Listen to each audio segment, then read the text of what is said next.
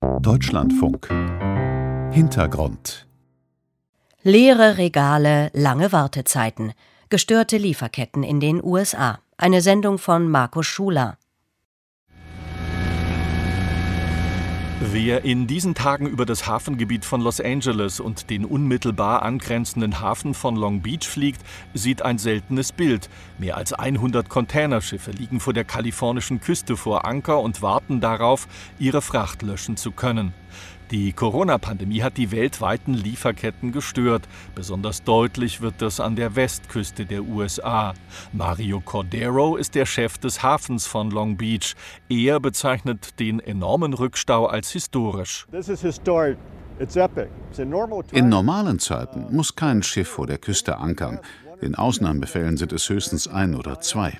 Die Amerikaner kaufen Waren in nie gekanntem Ausmaß, Elektronikgeräte und Möbel. Das Weihnachtsgeschäft steht bevor.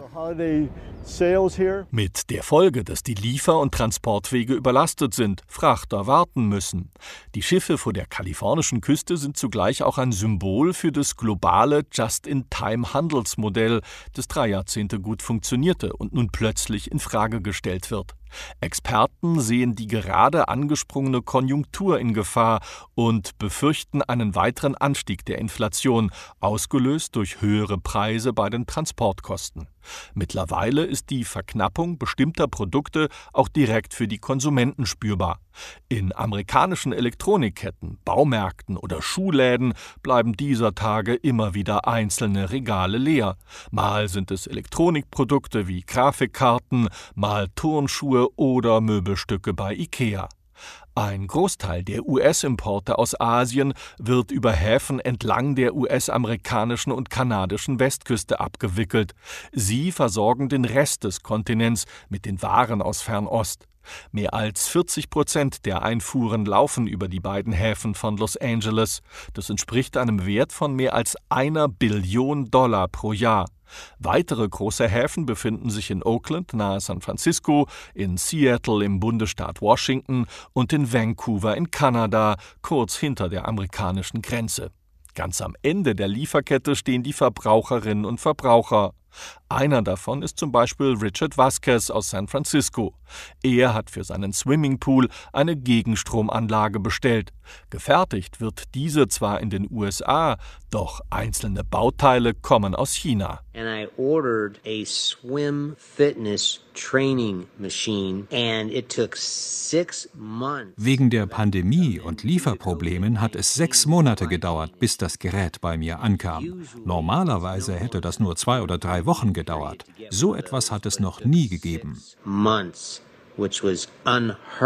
Carly McGuinness vertreibt mit ihrer Firma Brettspiele. Mit dem Weihnachtsgeschäft verdient ihre Firma das meiste Geld. Gefertigt werden die Brettspiele allerdings in China. Die Waren seien zwar da, erzählt die Managerin, aber der Container steckt im Hafengebiet von Los Angeles fest. Und zwar seit Wochen. So geht wertvolle Zeit für den Weitertransport an die Abnehmer im Einzelhandel verloren. McGuinness und ihre Kollegen treibt die Sorge um, ob und wie sie noch rechtzeitig an ihre Lieferung kommen. Shipping delays will result wir befürchten, dass wir einige Regale nicht füllen können. Wir haben schon überlegt, einen Hubschrauber zu chartern, der den Container aus dem Hafen fliegt. Oder wir mieten einen LKW an und laden dann vor Ort alles selbst um. Also Auch Isaac Larian hat Grund zur Klage. Er importiert mit seiner Firma MGA Entertainment Kinderspielzeug aus Asien. Sein Problem sind vor allem die gestiegenen Frachtpreise.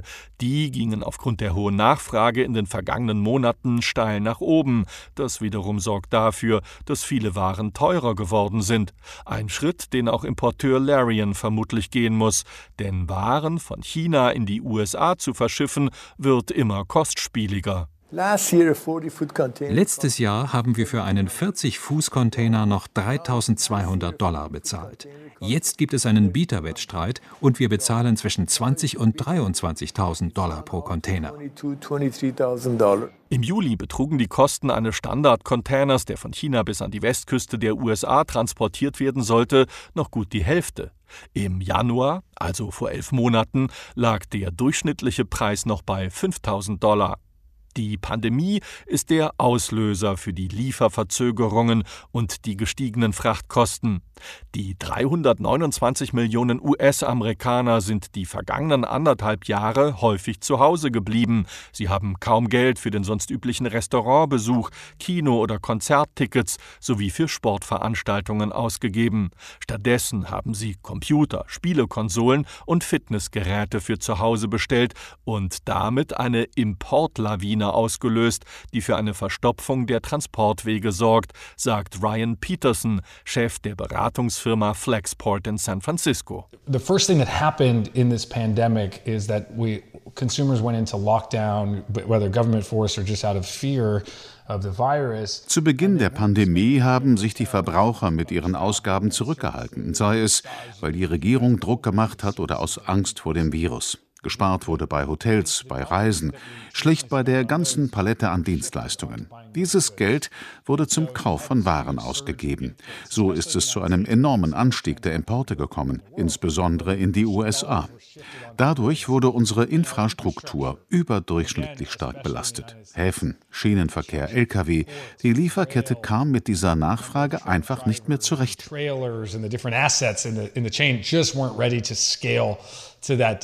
Petersens Firma bringt Transportunternehmen mit Importeuren und Exporteuren zusammen. Sein Unternehmen ist ständig auf der Suche nach den effizientesten und schnellsten Transportwegen. Die jetzigen Probleme, so sagt der Logistikexperte, seien im Grunde hausgemacht. Denn jahrzehntelang habe man nicht in die Infrastruktur des Landes investiert.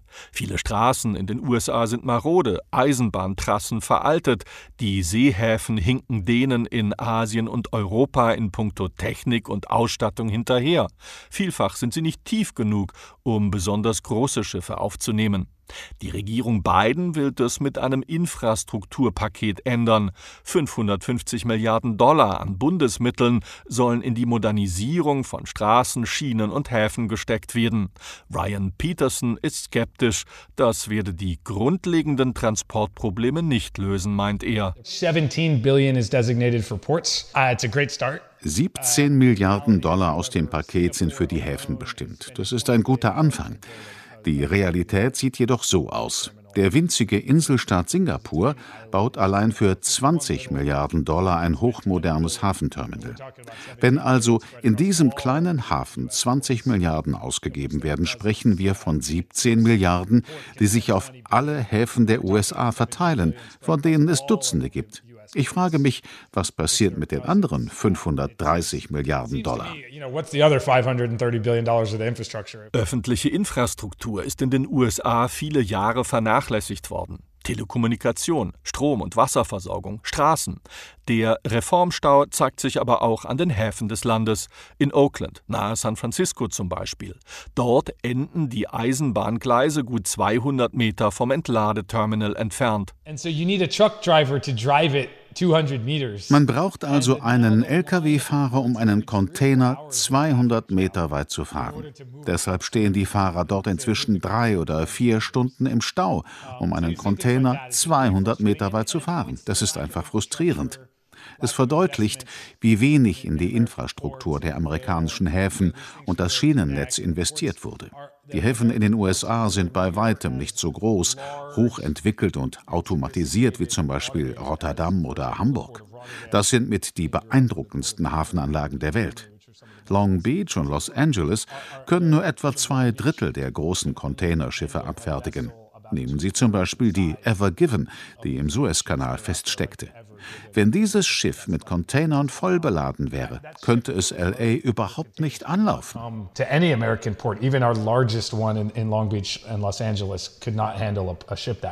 Derzeit müssen die Containerschiffe, die Los Angeles anlaufen, auf zwei Wochen vor der Küste ankern, bis ihnen ein Entladeplatz im Hafen zugewiesen wird. Je nach Größe des Frachtschiffs ist es mit bis zu 20.000 Containern beladen. Dadurch entsteht das nächste Problem. Die Container können nicht schnell genug vom Hafen Hafengelände abtransportiert werden. Oft stehen sie dort zwei bis drei Wochen. Das ist viel zu lange. In Vorpandemiezeiten betrug die Standzeit zwischen zwei und sieben Tagen. Das Entladen weiterer Schiffe wird dadurch häufig blockiert. Schwierigkeiten gibt es aber nicht nur mit dem Entladen und dem Abtransport der Fracht.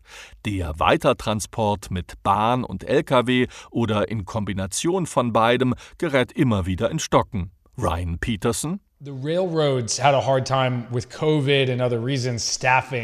die Eisenbahnen verfügen über zu wenig Personal, zum Teil ausgelöst durch die Pandemie. Frachtzüge können deshalb nicht schnell genug entladen werden. Das wiederum führt zu einem Stau von Lastwagen. In den USA sind die meisten Lkw-Fahrer Kleinunternehmer. Sie besitzen ihren eigenen Lkw und werden pro abgelieferter Ladung bezahlt, nicht pro Stunde. Wenn man also plötzlich den ganzen Tag im Stau am Hafen oder bei der Bahn steht, sinkt die Zahl der Ladungen, die man an einem Tag abwickeln kann, von durchschnittlich drei auf nur noch eine. Die Lkw-Fahrer verdienen also nur noch ein Drittel des Geldes und viele von ihnen haben den Job gewechselt. Und dann gab es nicht mehr genug Lkw-Fahrer, sodass sich der Verkehr wirklich staute und die Bahn in diesem Sommer eine Zeit lang sagen musste, hey, wir bekommen unsere Züge nicht mehr aus dem Hafen, weil sie nicht entladen werden können können. Und dann staut es sich im Hafen. Um das Löschen der Schiffsladungen und den Abtransport der Container zu beschleunigen, hat sich vor wenigen Wochen sogar US-Präsident Joe Biden eingeschaltet. In Washington traf er sich mit Hafenbetreibern, Gewerkschaftern sowie großen Händlern wie Amazon und Walmart. Seither darf am wichtigsten Hafen des Landes in Los Angeles 24 Stunden gearbeitet werden. Dessen Geschäftsführer Gene Soroka appellierte daran, dass jetzt alle an der Lieferkette beteiligten Parteien an einem Strang ziehen müssten. Im TV-Sender CNN sagt Soroka vor wenigen Tagen,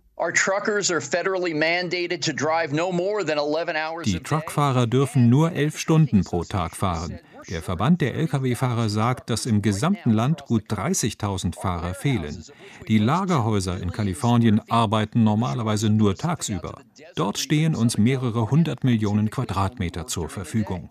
Auch die müssen jetzt einen Zahn zulegen und mehr arbeiten. Selbst das würde aber nicht ausreichen, ergänzt Hafenchef Soroka. In Los Angeles hat man deshalb damit begonnen, die Containerladungen nach Wichtigkeit einzuordnen.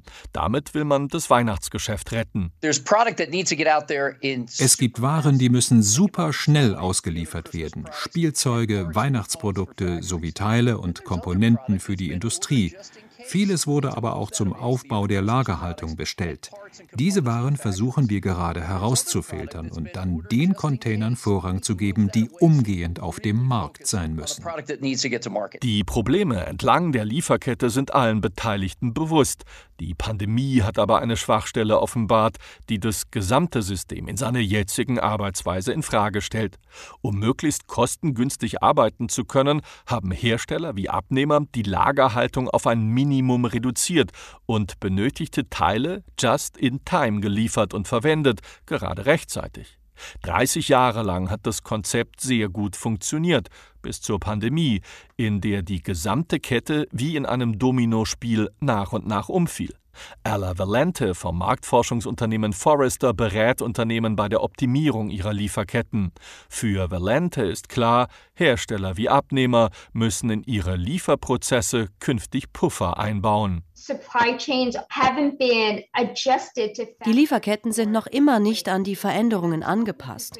Solange wir nicht in der Lage sind, Spielräume in unsere Abläufe einzubauen, solange wir noch immer nicht an den Fall der Fälle denken, sondern nur an Just in Time, solange werden die Versorgungsketten weiterhin sehr empfindlich auf jede Veränderung reagieren und das sorgt für kaskadenartige Auswirkungen. Viele Einzelhandelsketten dürften zukünftig vermutlich wieder auf eine größere Lagerhaltung setzen. Aber nicht nur Hersteller und Verkäufer müssen sich an neue Zeiten gewöhnen. Auch die Konsumenten müssen künftig damit rechnen, dass sie ihre bestellten Waren nicht mehr so schnell geliefert bekommen. Wir haben uns daran gewöhnt, genau das zu bekommen, was wir wollen, genau dann, wann wir es wollen. Auch, dass alles in einer schönen Schachtel mit einem Smiley darauf ankommt und das möglichst innerhalb von 24 Stunden. Wir haben nun gelernt, dass das nicht haltbar ist. Als Verbraucher müssen wir künftig im Voraus planen. Wir müssen früher Dinge bestellen und wir müssen uns daran gewöhnen, dass manche Sachen vorrätig sind und wir bei manchen warten müssen. Die Verknappung von Waren hat auch zum Entstehen eines neuen, umstrittenen Geschäftsmodells geführt. Dieses trägt immer wieder dazu bei, dass bestimmte Produkte künstlich verknappt werden, um dann zu einem höheren Preis wieder am Markt angeboten zu werden. Dieses Geschäftsfeld firmiert unter dem Begriff Sneakerbots. Man nennt das Sneakerbots, weil diese Roboterprogramme Tonschuhe, also Sneaker, in Online-Shops automatisiert aufgekauft haben. Das passiert vor allem bei Exemplaren, die in limitierter Zahl hergestellt wurden. Die Betreiber dieser Bots haben die Tonschuhe dann wenig später bei eBay oder auf dem Facebook-Marktplatz für das zwei- oder dreifache verkauft. Sandy Carielli, die ebenfalls bei Marktforschungsunternehmen Forrester arbeitet, berichtet, dass es diese Bot-Netzwerke längst nicht mehr nur auf die online verkauften Sondereditionen der Sportschuhhersteller abgesehen haben. Vor allem in der Spiele-Community werden hohe Preise bezahlt. Das ist mit ein Grund, weshalb bestimmte Produkte bei Online-Händlern wie Amazon häufig ausverkauft sind. Bots kaufen diese Waren innerhalb weniger Sekunden nach Erscheinen auf, schneller als jeder Mensch das tun könnte. Die Spielekonsole PlayStation 5 von Sony kostet regulär zwischen 4 und 500 Dollar. Die Macher der Bots können die Geräte zum Teil für 1800 Dollar und mehr verkaufen. Sandy Carielli. Während der Pandemie haben wir erlebt, dass sogar Waren betroffen waren, von denen man nicht unbedingt erwartet hätte, dass sie so beliebt sind, die aber plötzlich sehr gefragt waren. Toilettenpapier oder Hände-Desinfektionsmittel, Dinge also, bei denen man sich das nie hätte vorstellen können, wurden von diesen Bots online aufgekauft. Und auch ein Einzelhändler hätte sich das vor zwei Jahren nicht vorstellen können, dass solche Produkte gehortet werden. Für die Macher der Bots war es einfach, sie entsprechend umzuprogrammieren.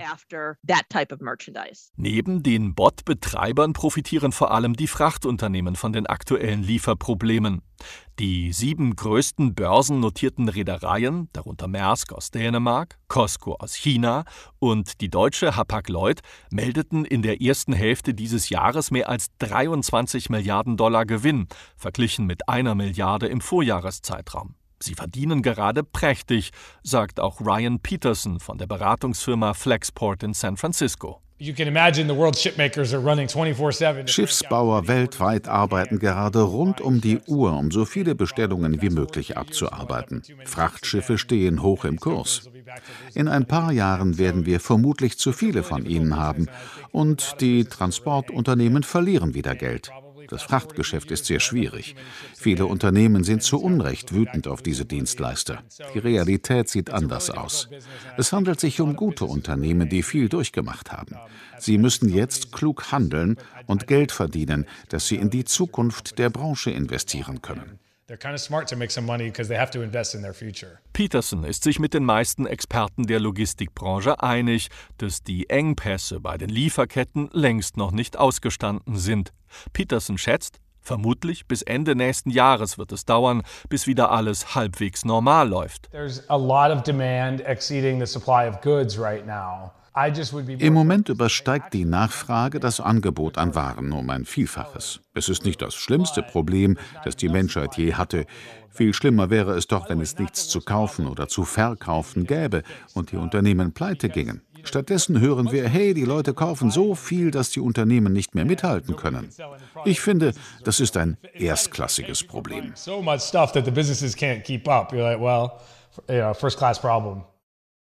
Das war der Hintergrund. Leere Regale, lange Wartezeiten, gestörte Lieferketten in den USA. Eine Sendung von Markus Schuler, Redaktion Frederik Rother.